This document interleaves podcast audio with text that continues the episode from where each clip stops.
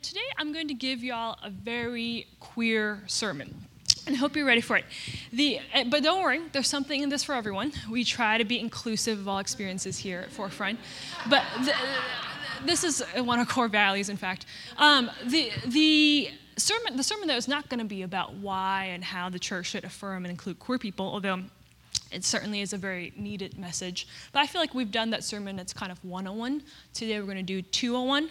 I feel like we're ready for that. We're going to upgrade, um, get some more credits in. So our text for today is Acts chapter 8.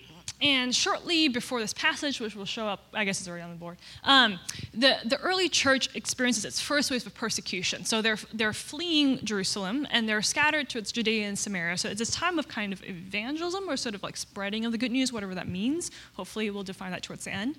And so this guy named Philip, he's one of the early disciples, um, gets called by this angel. And the angel commands Philip to go down this road uh, from Jerusalem to Gaza. And so he starts out, and on the way, he meets an Ethiopian eunuch. And the scripture says that it's an important official in charge of all the treasury of the Kandake, which means queen of the Ethiopians. It's, um, that's actually the title. Some verses have it as Candace, it's not someone's name, it's actually just her title. Um, and the other thing to note here is that Ethiopia does not mean the country of Ethiopia because uh, nation states weren't a thing. It was just the Roman way of referring to all countries, all people south of Egypt. So, uh, most likely, this eunuch is from the ancient kingdom of, of Kush or Nubia, which is located in South Sudan. And actually, here's a photo of some of the pyramids or monuments that still remain actually in South Sudan that tend to get overlooked in favor of the Egyptian pyramids and what have you. And actually, it's really worth getting to a Wikipedia deep dive into the kingdom of Nubia and the kind of Christian history in which Christian rulers ran. There's a rich history of Christianity in Africa that tends to get overlooked. The other thing we know, um, scholars know, is that the word Ethiopian in Greek um, means literally means burnt face. So essentially, what we have is the first person the New Testament identified as black, um, which is pretty significant for many reasons, and we'll get into more reasons later. The second thing we learn about the eunuch is, um, think of verse later, is that he is, had come to Jerusalem to worship and was on his way back and returning. And when Philip finds him, the eunuch is reading a scroll. Um, you know, the Bible was a scroll, it wasn't a book then. And he, it seems like he's having some difficulty reading because it's most likely a bit of a foreign language to them. And Philip asks him, Do you understand what you're reading? And the eunuch replies, How can I unless someone guides me? So, a lot of scholars speculate that given the fact that this eunuch is not from it's not part of Israel, but is traveling to Jerusalem to worship and coming back and is trying to read um, the Tanakh, the, the, scholars speculate that the eunuch is a God-fearer, which is a technical term for someone in between Gentile and Jew. Uh, it's, more, it's more of a Hellenistic Greco-Roman word. So it's, it's someone who observes a lot of traditions of Judaism, perhaps even worships the God of Judaism, worships Yahweh, but has not fully converted. And I, am trying to think about what it would have been like for this eunuch to be in Jerusalem, in Roman territory. And I suspect it most likely was a little uncomfortable. Because there's this law in the Torah in Deuteronomy 23:1 that says, uh, no one whose testes are crushed or whose member is cut off shall be admitted into the congregation of the Lord. So that injunction is mostly interpreted to, read, uh, to mean a prohibition of eunuchs um, or anyone who's has crushed balls, uh, for entering into the temple or the sacred spaces of Israel. So eunuchs occupied this weird liminal position between Jew and Gentile, but also this liminal kind of outsider insider position in, in terms of their gender. So typically, there are many different kinds of eunuchs, um, but typically refers to boys who are castrated from young. And because of the castration, it affects their hormonal development, such that their features tend to be more feminine. They might have not really have any facial hair on their faces. And in the ancient world, they were seen as sort of sexually passive, effeminate, soft, kind of shameful, and especially because the Romans really prized masculinity and really tied masculinity to the ability to penetrate someone sexually. Um, so here's a quote from Philo, a Hellenistic, which just means kind of a Greekophile, uh, Jewish philosopher living in Alexandria in the first century. He provides this interesting commentary on the eunuch. It says, He is neither male nor female for he is incapable of either giving or receiving seed. None such does Moses permit to enter the congregation of the Lord. For what use can he find in listening to the holy words when the knife has cut away the power of faith and the store of the truth? So Philo has some really interesting views of where it is in our body we store faith and truth. Um, love to take an anatomy class from him. Uh, so, but you know, he's not that much of an outlier. Like if you read in uh, Genesis, when uh, Isaac has to, when Abraham uh, sorry, when Joseph makes an oath to Jacob, and when uh, Ab- uh, Isaac has to make an oath, uh, his Isaac's servant has to make an oath to Isaac, um, they te- there's this phrase where it says they put their hand under a man's thigh, which is basically an euphemism for saying holding the person's testicles. So you can see that connection a little bit as to why it is that Philo might say that if you don't have testicles, if they're castrated, you maybe are less capable of making oaths, of being truthful, of being a virtuous person. And in fact, in the Roman world, the word vir- virilitas and virtue come from the same Latin root, which is vir, which means which is to, to be masculine. It, masculinity is at the center of virtue of, of virtue. And so you can see that if you are not, uh, if you do not have certain sexual organs, you are less capable potentially of having virtue, less capable of making oaths, of being a virtuous person, a truthful person, a faithful person. So I think it's pretty clear what happens if you, you know, have ovaries instead of um, testicles, or what, what this, where this lives you. But where does this leave the eunuch specifically? Like, where do they fit in this paradigm of those who have testicles and those who do not? Historically, interestingly, because of the eunuch's interesting liminal status in their gender, they were entrusted with a lot of royal responsibility. So they were both an object of scorn, but also a lot of historical responsibility. They're, for instance, entrusted with the, um, the, the, keeper of the king's harem. So a lot of people speculate that Potiphar, for instance, in the story of Joseph, was a eunuch. Um, and the reason why they're entrusted with responsibility is because there was no fear they were going to impregnate someone, and this caused legitimacy, legitimacy issues with the royal line. So eunuchs were allowed into women's only spaces because there's no fear, there were no threat to men's paternity, but they're also allowed into men's spaces to give advice to the king. So if procreation is the center kind of line that defines male or female in the ancient world, then where does this leave the eunuch, the person that cannot give or receive seed? Philo has this also great passage, I think, which encapsulates, I just really love it. I'm just going to quote the whole thing. Um, it's very fabulous. Uh, mark how conspicuously they braid and adorn their hair, and how they scrub and paint their faces with cosmetics and pigments and the like. In fact, the transformation of the male nature to the female is practiced by them as an art and does not raise a blush. Certainly, you may see these hybrids of men and women continually strutting through the thick of the market, heading processions at feasts, appointed to serve as unholy ministers of holy things, leading the mysteries and initiations and celebrating the rites of Demeter, who's a Greek goddess. Those of them who, uh, have, by way of heightening still further the youthful beauty, have desired to be completely changed into women and gone on to mutilate their genital organs, are clad in purple, like signal benefactors of their native lands, each of them a curse and a pollution of his country. Philo seems like it would be great fun to have at a pride party. But but you can see basically what we have here in the book of Acts is potential is a black, maybe a feminine man, maybe a non-binary man, maybe a non-binary person, maybe a trans feminine woman. These are like modern language we would use. Obviously, this is a little anachronistic to apply it uh, back then. But the thing I really want to highlight, though, is that this person, this eunuch, however gender terms we would use to describe them, exists outside of the procreation sort of structure. And procreation is very integral um, to Israel. If you look through um, the Tanakh, you see how, how often it is that being childless to be barren is associated with being sort of cursed by God. Um, because if you don't have descendants, you don't have children, then who will continue your legacy? Who will continue your name? Who will continue your family's property? And so on and so on. So let's jump back into scene in Acts. So now we have a lot more context to what the eunuch is. Um, and the eunuch is reading this passage, specifically the scroll that Philip is helping them kind of navigate. And the passage is like a sheep, he was led to the slaughter, and like a lamb silent before its shearer, so he does not open his mouth. In his humiliation, justice was denied him. Who can describe his descendants? For his life is taken away from the earth. And this is from Isaiah 53. So the eunuch asked, later asked Philip, Tell me, please, who is the prophet talking about, himself or someone else? Broderick Greer, uh, Episcopal priest who's also uh, black and queer, makes this point that maybe the eunuch is asking the question because the eunuch sees themselves in this passage. And this is curious. I kind of relate to this person. So tell me, who, who is this person? I want, I want to know. And maybe the part that caught the eunuch's eye was the last few lines Who can speak of his descendants? For his life is taken away from the earth. Whereas I mentioned earlier, to be without descendants means that your life is erased from this earth as soon as you die. The narrative goes on to say, Then Philip opened his mouth, and beginning with this scripture, he told him the good news about Jesus.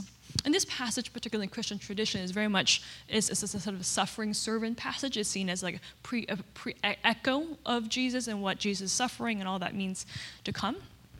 And so we don't know what Philip said, but maybe Philip told him that Jesus had no children, that Jesus had no descendants, that Jesus was single, that Jesus entered women's and men's spaces, and Jesus was scorned and despised by the Romans.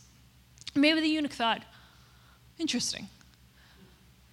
And because the Bible was not a book but a scroll, there are no chapter and verses then, um, and actually still now. So, well, in, in the Jewish tradition, um, and the scroll thing, the, the, most likely what happens, they're read further down uh, to Isaiah 56. And what is this passage there? Let no foreigner who is bound to the Lord say, The Lord will surely exclude me from his people. And let no eunuch complain, I am only a dry tree. So I'm going to pause on this phrase, I am only a dry tree, because I think it has multiple levels of meaning potentially.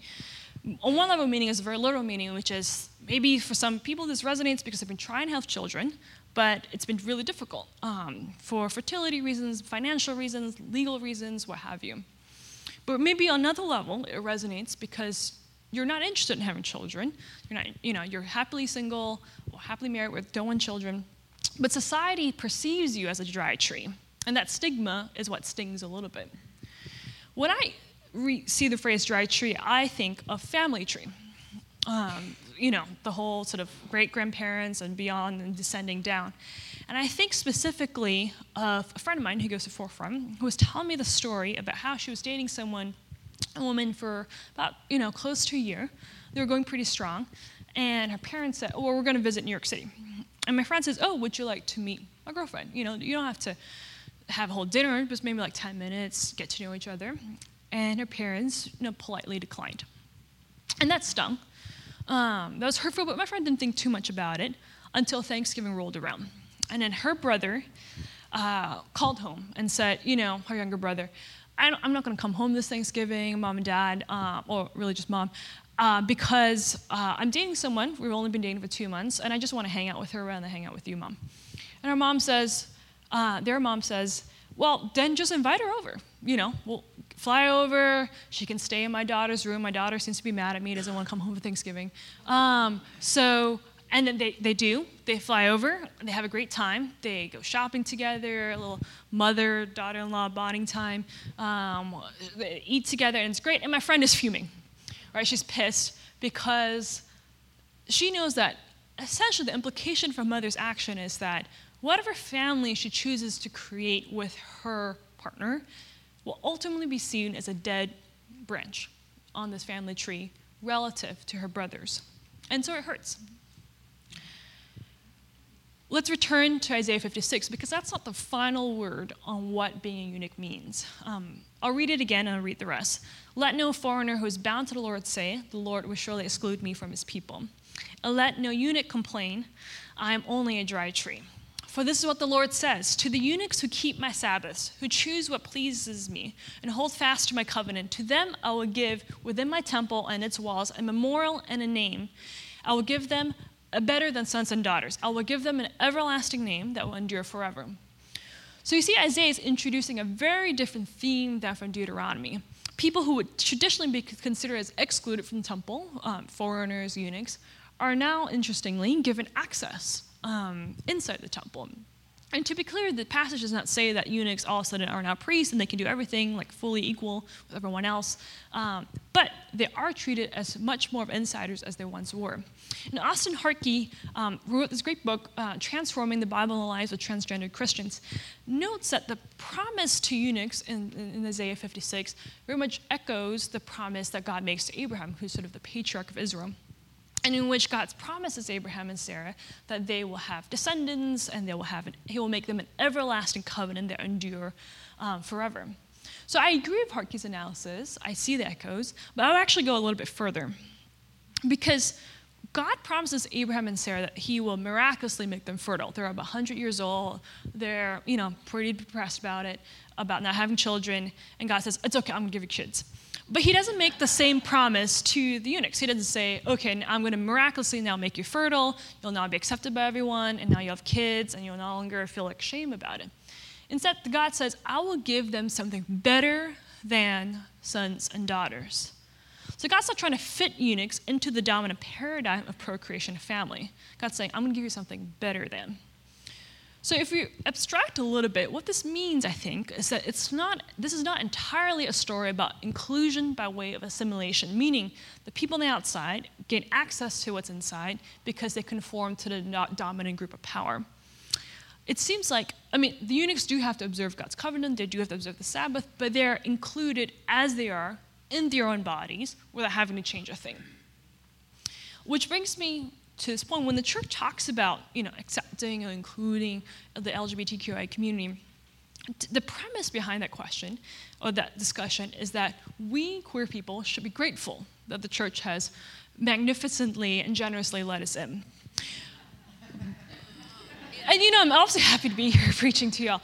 But uh, what if we flip the premise? Like, what if the church should be grateful in some ways for the gifts like queer community bring to the table? Now, many of you know uh, Dee. They've been at, church, this church for a long time, and they're part of the asexual community in New York City. And they have a friend named David Jay, who has a whole Netflix documentary about him. So you should definitely check it out. Um, just Google asexual Netflix. Um, and David identifies asexual, meaning uh, does not experience sexual de- desire, is not interested in sex. Like it's like interesting, but you know it's not something that really animates him. And he has a partner. They have a romantic but not sexual relationship. And he, wanted, he wants children. He's always wanted children since the age of two, and his partner does not.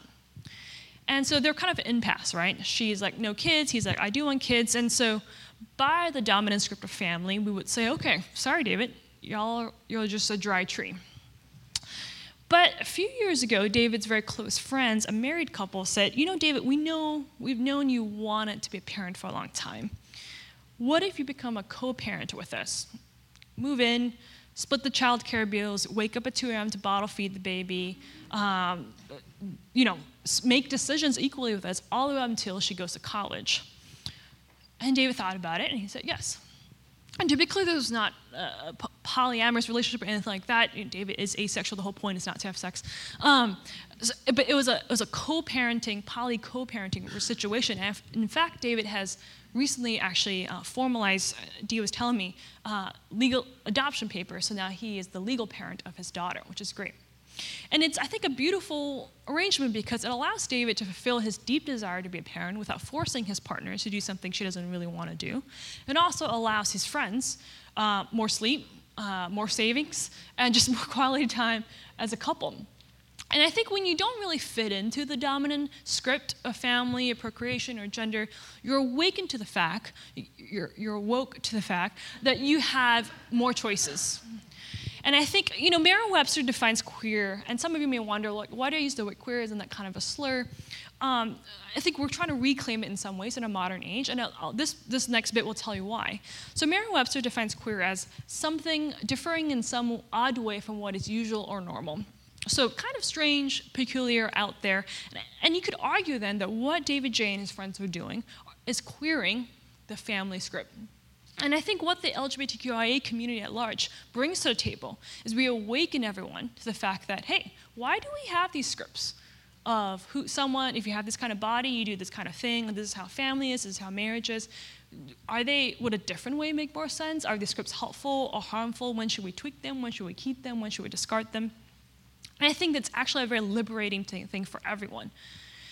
But I think what queer people also bring specifically to the church, um, not just society, is a vision of what radical grace looks like.